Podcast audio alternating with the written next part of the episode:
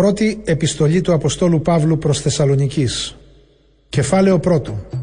Ο Παύλος, ο Σιλουανός και ο Τιμόθεος προς τα μέλη της Εκκλησίας της Θεσσαλονίκης που πιστεύουν στο Θεό Πατέρα και στον Κύριο Ιησού Χριστό. Ευχόμαστε η χαρά και η ειρήνη που δίνει ο Θεός Πατέρας μας και ο Κύριος Ιησούς Χριστός να είναι μαζί σας. Ευχαριστούμε πάντοτε το Θεό για όλους εσάς και σας αναφέρουμε στις προσευχές μας. Θυμόμαστε αδιάκοπα ενώπιον του Θεού Πατέρα μας την ενεργό σας πίστη, την έμπρακτη αγάπη και τη σταθερή ελπίδα σας στον ερχομό του Κυρίου μας Ιησού Χριστού. Ευχαριστούμε το Θεό αδερφοί, γιατί ξέρουμε ότι σας αγαπάει και σας έχει διαλέξει για να νίκετε σε Αυτόν.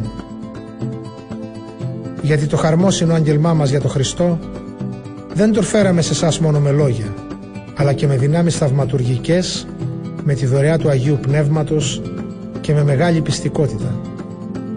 Έτσι ξέρετε τι κάναμε για σας όταν ήμασταν μαζί σας. Αλλά κι εσείς μιμηθήκατε εμάς και τον Κύριο γιατί κάτω από σκληρό διωγμό αποδεχτήκατε το κήρυγμα με τη χαρά που δίνει το Άγιο Πνεύμα. Έτσι γίνατε υπόδειγμα σε όλους τους πιστούς της Μακεδονίας και της Αχαΐας. Από εσά, όχι μόνο διαδόθηκε ο λόγος του Κυρίου στη Μακεδονία και στην Αχαΐα, αλλά απλώθηκε παντού η είδηση για την πίστη σας στο Θεό, ώστε εμείς να μην χρειάζεται να πούμε τίποτα.